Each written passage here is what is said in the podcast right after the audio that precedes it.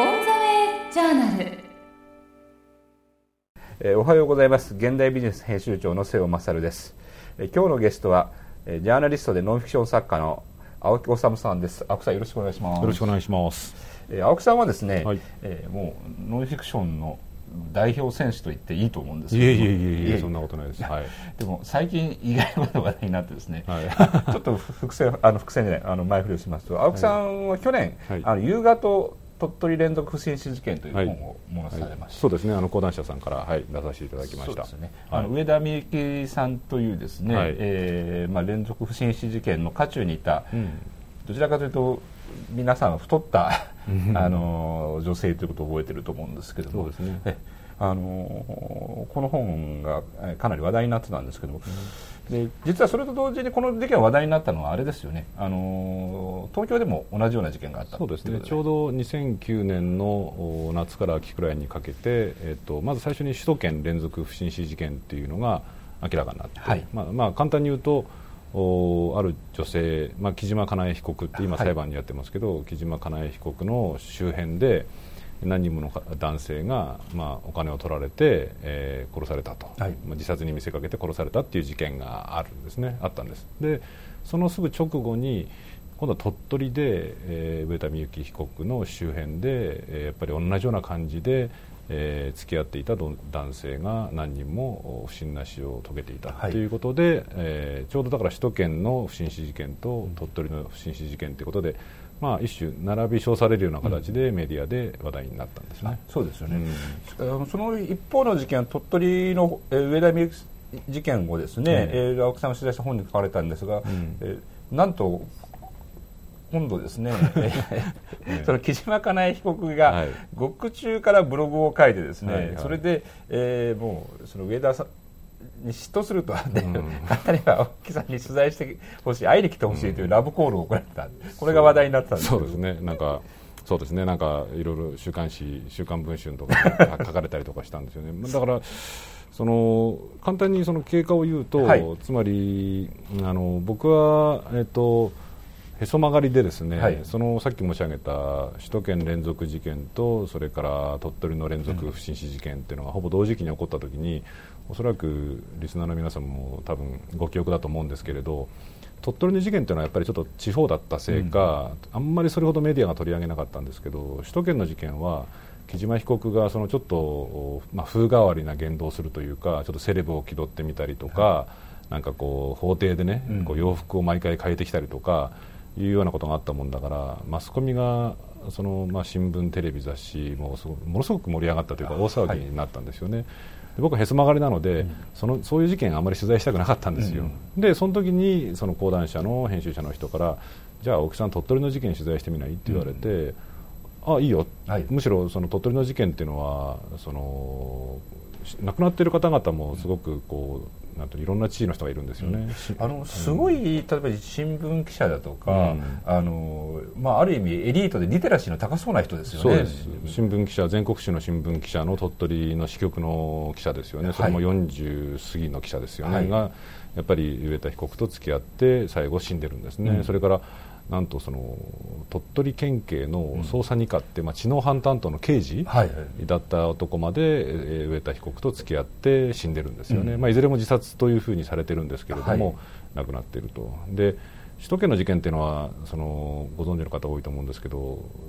中高年の男性がネットの婚活サイトはいでその知り合って、えーその木島被告と知り合って、お金を騙し取られて最後自殺と見せかけられて殺されたというんですけど、こっちはまあその被害者の方々にはは本当にもうそのご冥福をお祈りするとしか言いようがないんですけれどでもなんとなくこう婚活の、ね、男性が女性と知り合って騙されるっていうのは、まあまあそれなりには理解できるところがあるんですけど、鳥取の事件は新聞記者とかそれから刑事とか、それから自動車のセールスマンとか、みんな妻子ある男が、うん。で上田被告っていうのはその鳥取の繁華街にあるすっごく寂れた僕何回も行ったんですけど スナックのホステスだったんですよね。に騙されて、はい。最後死ぬっていう、はい。すごくものすごくミステリアスな事件だったので。そのスナックも青木さんの本を読むと、ん。あのまあ、パッとしないこうパッとしないですね。そうですよね。パッとしない。そのこれは僕この本でぜひあの訴えたかったことなんですけど、やっぱり都市と地方の格差というのはものすごい広がってて、うん。特に小泉政権のその新自由主義的な政策以降広がっていて、はい。鳥取っていうのはましてやその日本で一番人口の少ない県でしょ、うん。なのでその繁華街っていうのはものすごく寂れてるんですよ、あのい今地方の繁華街ってドーナツ化していて、うん。その真ん中が寂れちゃって周りにそのこうショッピングモールなんかができて、はい。周りがこうちょっと繁栄するみたいな感じになってるんですけど、そのスナックがあるその一角っていうのはまさにど真ん中のところで、うん。ほとんどその人がいないんですよ、はいで店も少なくて。でその片隅でやっている今瀬尾さんおっしゃったようにその老女、はいはい。それもものすごく太った 老女がやってる店なので普通だったら僕もそうだったんですけど普通だったらもうドア開けた瞬間に閉まったと思ってドアをすぐ閉めるっていうような店だったんですけどでもそこで男たちが何人もうん。上田被告と知り合っはい。て騙されてるんですよ。ね。いやそれをこの非常に青木さんが書いて面白面白いのはやっぱりその今おっしゃられたのはその鳥取というこう地方都市の持ってる、うん。あの今なんか追い込まれた状況みたいなものですよね、だからあのタイトルにあるこう優雅島とありますけど、うん。要するに上田彼女がまあ本当の犯人かどうかはこれはうんまあ否認してますからね。そうですよね、はいはいですけど、うんでもその周りに群がってくるのがこう、うん。本当になんかこうくたびれた男だとかすごいこううん。エリートのひ男なんだけども、うん。どっか抱えてる心の闇みたいなもんですね、ん。でなんかこう読売新聞の記者の方も実はなんか奥さんもすごい綺麗な人でそうですね。ね、子供が2人もいて、ええなんか型で見ると文字で見るとすごく幸せな感じに見えるんだけども、うん。それがあっという間に破綻していってしまうっていうこの辺り面白いですよね。面白いですよね。だからまさにその一つは、ね、よく新聞記者もそれから僕らみたいなフリーのお物書きも、はいえーそれから瀬尾さんのような編集者もやっぱはい。り事件って結構夢中になって取材する時があるじゃないですか、はいそれってやっぱり事件そのものに対してそのの興味っていうのもあるんだけれど、うん。やっぱり事件ってなんていうんですかねその社会の歪みというか、はいはい。それから時代の匂いというか、うん。そういうのがものすごく映し出される、うん。さっきのその木島被告の事件で言えば、ね、そのネットで、はい婚活で、うん。えーセレブでとかっていうのは、僕はあんまり好きじゃないけれども、うん。まあ、ある意味でもその時代のこう、はいはい。匂いというかね、うん。すごく表してますよね、はい。僕らが鳥取で取材してみて思ったのは一つは今言った東京と地方のものすごい格差っていう問題ですよね、だからその事件の取材すると僕は当然ですけど東京から鳥取行くと、あはい。その辺の匂いがものすごく感じられるっていうのはまず一つと、それからこれ事件関係者これぜひ読んでもらいたいんですけれども事件関係者でものすごい貧しい人たち、ん。その上田被告も含めてですけれど、うん。が多いんですよね。生活保護を受けてはい。いる人たちとか、うん。えーがものすごく多くって。なのでやっぱりこう都市と地方の格差、うん。プラスそのやっぱり貧困の問題、はい。特に地方のお都市で広がっている貧困の問題なんていうのもやっぱりこうべったりと事件の背後に張り付いてるんですよね、だからそういうその事件を取材することで、はい。社会やの匂いとか時代の匂いとか社会の歪みとかっていうのが見えてくるっていうのがやっぱりこう事件取材というかはい。の面白いところですよね。そうですね、あのそういう意味ではその上田被告の周りって、あのーその貧しさもあるし、うん。あとなんかこう出てくる人のこうドロドロしたなんか血の香りというんですかね、うんうんうん。こう親子関係もそうだしそう、えーあるいは付き合ってる男との関係もこうなんかかなりあ濃いですよね。そうですね。だから店に来てる人たちも、そのまあ、そういう店ですから、なんでこんなところに来るんだろうと思うような人たち、例えば新聞記者とか刑事もいれば、一方でその生活保護を受けてるんだけれど、毎月生活保護の次の日には、そのなんていうのかな小銭だけかき集めて、はい。はいえー飲みに来るとかね、うん。そういう客もいれば、昔学校の先生やってたんだけれども、定年退職して遊び行くとこないから、うん。毎晩これ飲みに来るとかね、そういうそのある意味いろんな人たち当たり前ですけど、はい。店の中にいろんな人たちが出会って、それはそれで別に悪いことじゃないんですけれども、なぜかそこでみんなが、えー、上田被告という、まあ、失礼ですけど決してうん。美人でもない、ん。若くもない、ん。えーで特に僕魅力があるようにも思えない、うん。女に次々落ちていく、はい。で瀬尾さんおっしゃった通り殺したかどうかっていうのは、うん。彼女はずっと一貫して否認しててまだ判決出てませんから、断言はできないけれども、はい。少なくても彼女と知り合って付き合って死んでいるっていうのは間違いないわけですよね、うん。一体これ何なんだっ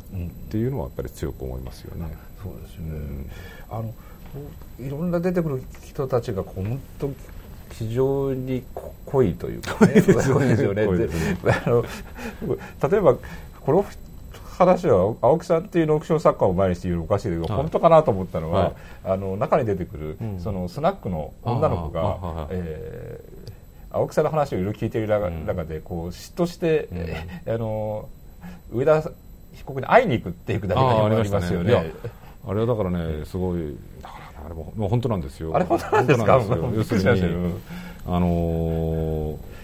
僕ら基本的にはノンフィクションというのは取材してた事実しか書いてないので、はいはい。だからなんていうのその嘘は全く書いてないのでうん。本当なんです、だから今おっしゃったの名前は女の子っていうのはね、え最初の僕が取材を始めた時にその上田被告が勤めてたスナックっていうのはうん。もともと上田被告がホステスだったんだけど彼女は捕まっちゃったわけだから、はいはい。で結局ママ70歳を超えてるママと60歳を超えてるチーママ、はいうん。2人しかいないわけですよ、うん。でこの2人ともものすごくこう太ってるんですよね、はい。だからさっき開けたら失敗したって思うような店だって言ったんですけど、うん。でしばらく2人でやってたんですけどある日突然その新人ホステスが入るんですよ、うん。で新人ホステスこれ僕本の中で本当は名前違う仮名なんですけど、うん。マミちゃんっていう名前なんですけど、はい。うん彼女は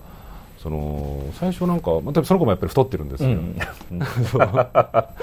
で、そのこと話してたらすごい経歴の持ち主で、まだ29歳なのに、ん。罰語だって言うんですよ、うん。すごいですすよね。ごい。それで、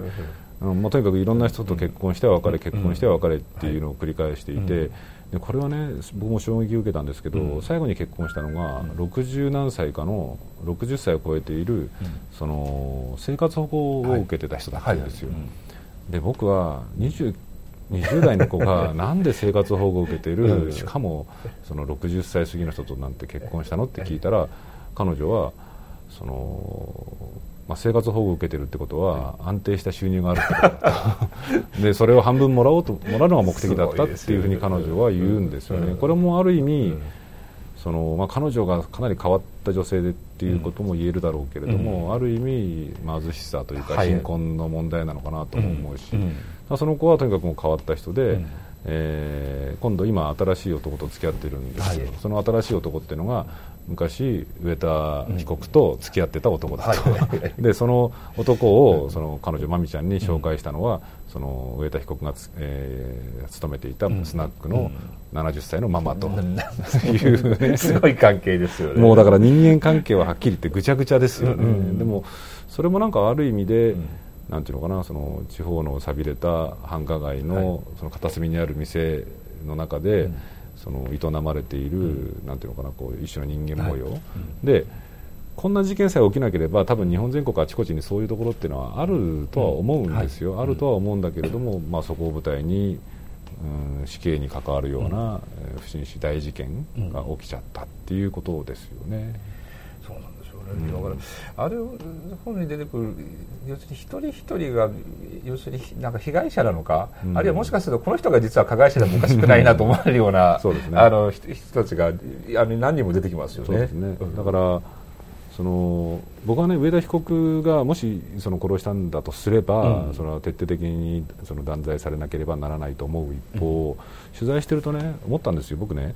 男の方も自ら落ちたかったんじゃないかなっていう気がしてきたんですよね、例えばその死んではいないんですけれど、はい。最後に上田被告と交際していた、えー男っていうのは、えー自動車、えーえー販売会社の,、はい。そのセールスマンだったんですよ、これもやり手セールスマンで、40代で、えー妻子がいると、でまあ、奥さんもそのすごくしっかりした人で、えー子供も娘さんも2人くらいいるのかな、で最終的にはその上田被告とその例のスナックで知り合って付き合うようになってでその最後彼は死ななかったんだけれど、一緒にその取り込み詐欺みたいなことをするようになるんですよね、で結局彼は上田被告と同時にうん。その鳥取県警に捕まるんですけれど、その彼がその決定的な上田被告が犯人だっていう決定的な証言をするんですよね、はい。まあ、決定的って言ってもあくまでも状況証拠なんですけど、でその時にその僕は上田被告に騙されてたと、はい。ずっと言い続けるんだけど、うん。じゃあどんなふうに騙されたんだっていうふうに聞くと、子供ができたと。妊娠したと言われたと、うん。でそれを信じたと、はい。でお金を払えって言われたからしょうがないから払ったと、でそのうちじゃあでもお金を払うけど下ろしてくれとうん言おうと思ったんだけれどって言ったら今度彼女の方から双子だと言われたと、うんで双子だとやっぱり下ろしてくれって言いにくい。だからなんとなくずるずると金を取られちゃったと言うわけですよ、言い訳それ法廷で言い訳するんですよ、でさらにその後どうなったかっていうふうにその弁護士とか検察官に聞かれたらえーいや双子じゃなくて三つ子だと言われた。普通に考えると信じるわけないね。信じるわけない。でも、うん。まあ彼は信じたっていうわけですよ、うんでところがいつまでたってもで三つ子だっていうような話まで聞いて、うん。彼彼は、まあ、つまり、えー奥さんとかね、うん。まあ、子供もいるんだけれど、やっぱりで上田被告は三つ子でこ産んで育育てると、でこれ産めなかったら私は死ぬとかっていうことを言い出すもんだから、その男は心配になって上田奥さんを捨てて、上田被告のところへ行くわけです、うん。一緒に暮らし始めるんだけど、でもいつまでたっても生まれないと。うんで予定日も過ぎたと、うん。予定日も過ぎて でどうなったんですかってどうなったんだってその上田被告に聞いたら、その薬で小さくして下ろしたと。どうやって小さくそうだからその無理なんですよ。はいはいはい。ところが彼は、うん。彼の主張はですよ、うん。警察に逮捕されて警察官に教えられるまで、うん。本当だと思ってたと。っていうふうに主張するんですよ、はい。で僕はおそらく嘘だと思うんですよね、うん彼の言ってることもまた、うんうんだけどまあそれはその嘘じゃないっていうことになって、はい。えー彼の彼の証言が上田被告を有罪にする重要な、うん。証拠の一つになるんですけれど、ただね僕だからその男の話を聞きつつ、うん。もちろん本の中にも書きましたけれど、新聞記者にしても警察官にしても、その自動車営業会社のセールスマンにしてもなんかこうもう自分で落ちたかったんじゃないの？と、うん。いうふうに思うんですよね。彼が本当に信じたとするな。ら、まあ、嘘だとは分かってるけども、ついつい自分自分を暗闇に引きずるようなことを信じてしまいたくなってたってことですね、ということなんじゃないないかなと僕は思っていて、まあ、その辺分かった話はすべてその本の中で書いたんですけれど、うんだから40僕は今40半ばなんですけど、うん。うんまあ、半ば過ぎですね、まあ、はい。50近くなんですけど、うん。やっぱり40ちょっと過ぎくらいの男の人って、うん。そういう希望があるんじゃないかっていう、なんか落ちたいというか、はいはいはい。すべてを捨てて、うん。なんかこう旅に出たいみたいなね。ちゃんとした社会生活してるんだけど、それ捨てたいというね、そうそうそう、ん。っていうのがあるのかなって言われてみると僕もそんな気持ちがないわけじゃないなっていう、瀬尾さんもそうでしょ、うん、僕も全然あの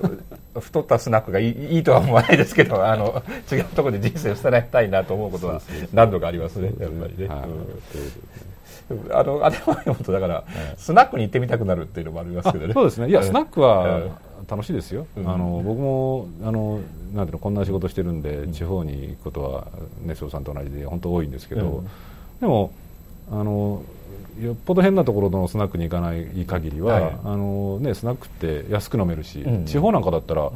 下手すると、ね、飲み放題で5000円くらい、うん。はいはい。3000円とか5000円くらいで飲めるし、うんまあ、であの僕らの仕事柄やっぱりこう取材に、まあ、今回の件はたまたまスナ,、ックが舞台だったので、はそれは毎日のように行きましたけど、でも今回のような事件じゃなくても例えば地方に取材に行くと、やっぱり地元の人にね、うん。いろいろ話聞く取っかかりってありますね。あるじゃないですか、うん、僕らもあの週刊誌で事件取材するときは、よくやっぱりそういう飲み屋街を回ったりとかしましたよね。特に飲み屋の人たちって、ある意味事情通だし、はいそれから、まあ、言葉悪いけどその裏社会、はいはい。地元の裏社会のこともよく知ってるし、うん。あのお客さん客商売だからいろいろ事情も知ってるし、それから、まあ、なんていうのかなこう接客業だから当然ね、はい。い、あのいろいろ話もうまいし、うん。だから最初にスナックもスナックとかを何軒かはしごすると、大体その取材地の雰囲気だったりとかがよく分かって、で僕はだから好きですよね、スナックね。はい。あの青木さんは今回この夕方も話題になりましたけど実は、あの去年話題になった徳田虎もずっと知らせてましたよね。そうですね、うん。あの徳田虎雄という、まあ、あの特集会っていう日本最大の民間医療グループのドンというか創業者ですよね、はい。徳田虎雄さんを、えーっと何年2年ぐらい前に、はい。あの週刊誌で連載して本にしてたんですね、うんただなぜか去年突然、東京地検特捜部が、うん。えー特集会に対して、えー選挙違反容疑で、えー公選法違反ですか、はい。容疑で強制捜査に入っちゃって、まあ、逆になんか僕がその前に書いた本が突然その捜査で脚光を浴びたような形になって、なんかすごく話題になっちゃったんですよね。ああの非常に徳田虎雄さんってそういうあんまりこう真実が迫られてないですよね。うんであのき器用方変が激しくてすごいこう医療界の改革者ともと言われるし、ええ一方で言うとその政治的にはすごいあの地元の選挙ではもう実弾お金が飛び交うような選挙をやってて、うんえーのもあってあるいはあの徳田新党みたいなねあのお金をばらまいて作る新党を作るんじゃないかみたいなのがあってすごく器用方変がある方ですけどそれの方に本当にすごく迫ってるんですよね。そうですね。あの徳田さんっていうのはもともとはあの奄美奄美群島、はい。鹿児島と沖縄の間に浮かんでいる、まあ、ほとんど亜熱帯というかね、はい。あの琉球文化圏に属する島ですけど、はい。そこの出身で戦前の奄美っていうのはものすごくそのなんていうの沖縄と一緒で、うん。米軍の統治下に置かれたりとかして、はい。ものすごく貧しかったんですけど、そこからその一代でその大阪大学の医学部を出て、で若い頃にもうすぐ病院を作って、で日本全国に特集会っていう病院多分あの聞いてる方の地元にも特集会っていうのはあると思うんですけれど、その日本全全国で確か 60, 60くらいあるのかな、はい。とにかくあっちこっちに病院日本最大の民間医療グループに育て上げたんですよね、だからある意味では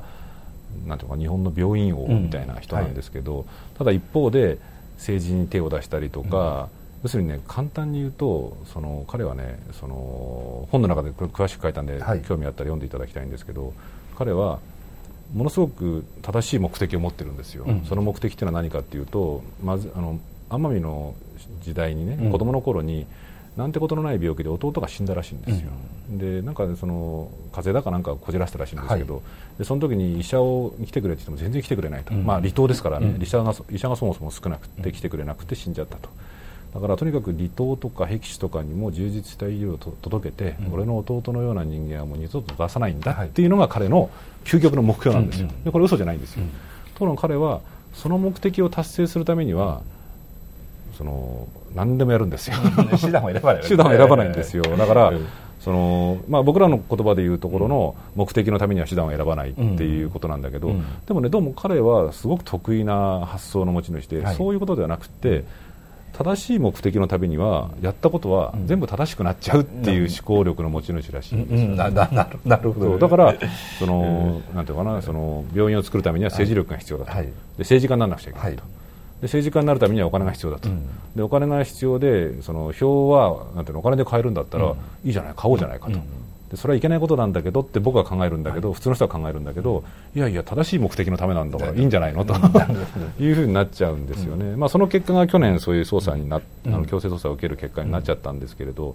ただやっぱりその正しい目的のために特集会っていうのを作ったっていうのは事実だし、うん。特集会っていう病院が例えばその神奈川県とかそれから大阪なんかの大都市にももちろんあるんですけれど、でも奄美とかそのその他の僻地とか離島とか僻地の医療っていうのを実際に支えてきたのも間違いないんですよね。で実はこの徳田太郎っていう人間が、はい。そのその後っていうか今ですね、え ALS っていうその全身がの筋力が失われていくうん。原因不明の難病にかかってるんですよね、今闘病生活を送っていて、なんでその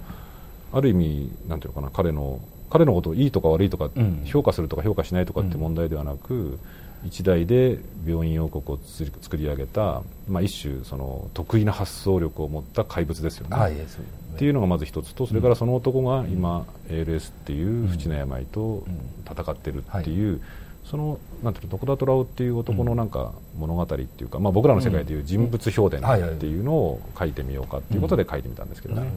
あの ALS ってはもうまぶたで指示を出すみたいなそうですね、ALS っていうのはだからもうその体中の筋肉が一切動かなくなるので、その基本的にはその進行していくと、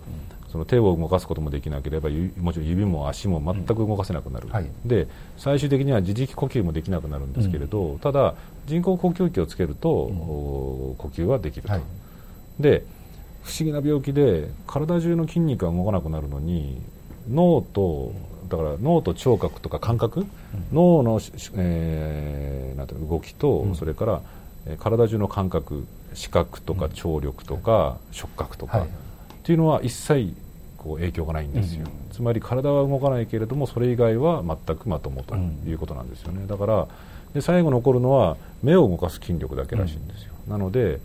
目の目ん玉でそのなんていうのこう透明なこうボードに書いてある50音が書いてあって、はいはいそれをこうやって目でギョロギョロギョロって睨むのを、うん。そのかん介護している人がそのこうかえー確認してはい。確認して、それで意思を、こうなんていうのかな外に発するっていうことになるんですよね。なるほど。今彼の周辺が、まあ家族も逮捕者を出したりしてですね、うん。でこれまでまあ病室に付き添ってた、うん。あの人たちですね、うん。でまあ、こういう家族もいなくなってあるいは、うん。あのい一番まあ彼の腹心と見る、まあ、秘書にも裏切られてるわけですねすね。彼はね、うん。どういう状態にあるんですか今？今はだからただ特集会っていう組織自体は、うん、その今でももちろんもちろんありますし、はい、で特集会っていう組織あの理事長っていうそのトップの座は、うん、えー、徳田さんは今回のことを受けて、はい、あの事態、まあ、東京地検特捜部に捜査を受けて最終的にはえー、捕まった娘さんたちとか、奥さんとかは容疑を認めて、はいはい、えー、まあ、一部はもう有罪判決が出ているので、うん、まあ、そういう事態になったという責任を取って理事長という職は徳田虎夫さんは引かれたんですけれど、うん、ただ、実際はその自分が一代で築き上げた、うん、まあ、ある意味なんていうの新興企業の創業家みたいなもんですから、でそのなんていうのかなこうその一応実権はまだ握ってるんですよね、だからそのまあ、一応まだ徳田虎雄が実権を握っている特集会っていうのは存在しているんですけれどもご存知の通りそり去年ね、はい、そのまあ、まだそろそろ多分結論が出るのかな、うん、あるいは出たのかその猪瀬直樹東京都知事、前東京都知事ですね、うん、にお金を渡していたっていうことも分かったりとかして、はい、もうかなり世論世の中の評価も悪くなっているので。うんはいまあ、これから今までのように特集会が急に拡大をしていく、うん、ね、あるいはさらに拡大していくっていうのはなかなか難しい状況になっているし、いずれは徳田さんの手を離れていかざるを得ない時っていうのは来るのかもしれないですよね、だから徳田さんが一代で築き上げた特集会っていうのは、まあ、その今回の事態をきっかけにして、そのまあ、いい方向か悪い方向か別として変わらざるを得ないっていうのは事実だと思いますけどね。あのちょっと最後にお伺いしたいんですけど、あのそのと徳田虎の原点も貧困があったと思うんですよね。うんうん、で、え。でまあ、今回のその鳥取の事件もやっぱり背景にはこう貧困地方と東京の間にある格差と貧困があると。で僕ノンフィクションの役割ってね、あのなかなかやっぱりこのメディアっていうのは東京の話ばっかり多い中で、うん、あのやっぱりこういう地方の日の当たらない話を出したり、うん、あるいはその貧困ですね、うん、これもなかなか物語になりにくいところを、えー、深く取材して書くとそういう役割があると思うんですけども、一方であの今このノンフィクションっていうのがねなかなか厳しい状況で、あの青木さんのようにこう取材してあの書ける状況にある方がまあほとんどいないと言っていいと思うんですよね。だんだん少なくなってきてます、ね、そうですよね。うん、この状況こう青木さんどういうふうにご覧になられてますか？そうですね。さあわりの方の質問からで、うん、あの問いかけから言えば、うん、それは そのいろんな要素があると思うんですよ。例えば。えー、インターネットなどのにね、はい、流星によって雑誌なんかが苦しくなると、はい、で雑誌って、ね、なかなか皆さん読まないくなっているのかもしれないですけれど、うん、僕らのようなこう書き手ノンフィクションの書き手の立場で言えば、うん、その先ほど来申し上げているようにまず取材しないと何も書けないわけですよね、はい、僕らは小説家ではないので,、で取材ってことになると頭の中だけじゃなくて体を動かすわけですから、はい、まあ、それなりにお金がかかっちゃう、うん、取材費、うん、旅費だったりとかホテル代だったりとか、はい、レンタカーを、車を借りたりとかっていうお金がかかっちゃう。でそれを支えてくれてたのが実は雑誌で、その雑誌がなかなか売れないっていうことでその休刊したりとか、はい、そういうお金のかかるその取材よりはむしろね、ちょっと別のもっと軽いのでいいじゃないの、っていうような話でなかなかノンフィクションっていうのがこう書くっていうことがただでさえね今まで儲からない商売だったのに、うん、ますますそういうのに拍車がかかってるっていう状況があるのは事実なんですけど、うん、ただこれに関してはね、はい、逆にもっと言えば僕らが面白いものかけてないからじゃんっていうのもあるのかなっていう気がするんですよね。もっとやっぱり面白いものをあるいはその読んだ人たちがもっとこう考えさせるようなものを僕らがかけてないから読者の人たちがついてこないんじゃないかっていう面もあるだろうし、まあ、そういう意味で言うとさっきのねその最初の向こうの質問に戻れば、その貧困の問題っていうのはやっぱり瀬尾さんおっしゃる通りあの僕、ね、その死刑問題の取材をしたこともあって、はい、その講談社で公死刑っていう今講談社文庫に入れさせてもらってますけれども、はい、本書いたんですけどやっぱり貧困って徳田さんの場合はそれをパワーに変えて、うん、一種その病院グループを作り上げるそのなんていうのかなきっかけになったし、で実際彼の桁外れのパワーっていうのは、うん、そのなんていうのかな貧困だった体験、はい、自分の弟が死んだ体験だったりが、逆に桁外れのパワーとなって特集会という病院を作り上げたわけですけれど、うん、一方でその貧困ってやっぱりこう事件とかね、うん、の温床になるっていうのは間違いないわけですよね。はい、例えば徳田あの鳥取の事件で関して言えば、はい、その上田被告が事件を起こした理由のうちのいくつかはやっぱり貧困の問題だったりとかっていうのがあるわけで、うん、実際死刑な死刑事件の被告なんかを取材すると、はい、やっぱり貧困とか、あるいは虐待とかね、はい、特に少年事件なんかではそうなんですよね、虐待の問題とか、その親の愛情をほとんど受けられなかったとかっていう、その社会のなんていうんですかね、あんまりみんな語らないし、その闇の部分っていうかね、テレビもそれから、まあ、新聞なんかはそんなことないんでしょうけど、テレビも週刊誌も、どっちかというとなんかこうワイワイ楽しく騒いで、こんないいものもあるよとか、なんかこうこうすれば生活が良くなるよとか、っていうようなところばっかり騒ぐんだけれど、でも実はそういう貧困だったりとか虐待だったりとかっていう闇の部分が、社会のこう歪み事件となって現れたりとかそのあるいは他の形で現れたりとかするんですよね。でもやっぱりそこに火を当てて、うん、でその多くの人に少しでも読んでもらう、はい、あるいはそのメッセージを発するっていうのが、うん、まあ、僕らの仕事だとは思うので、はい、まあ、それはだから、ね、苦しい状況になってもやっていくしかないし。そうですね。むしろ今、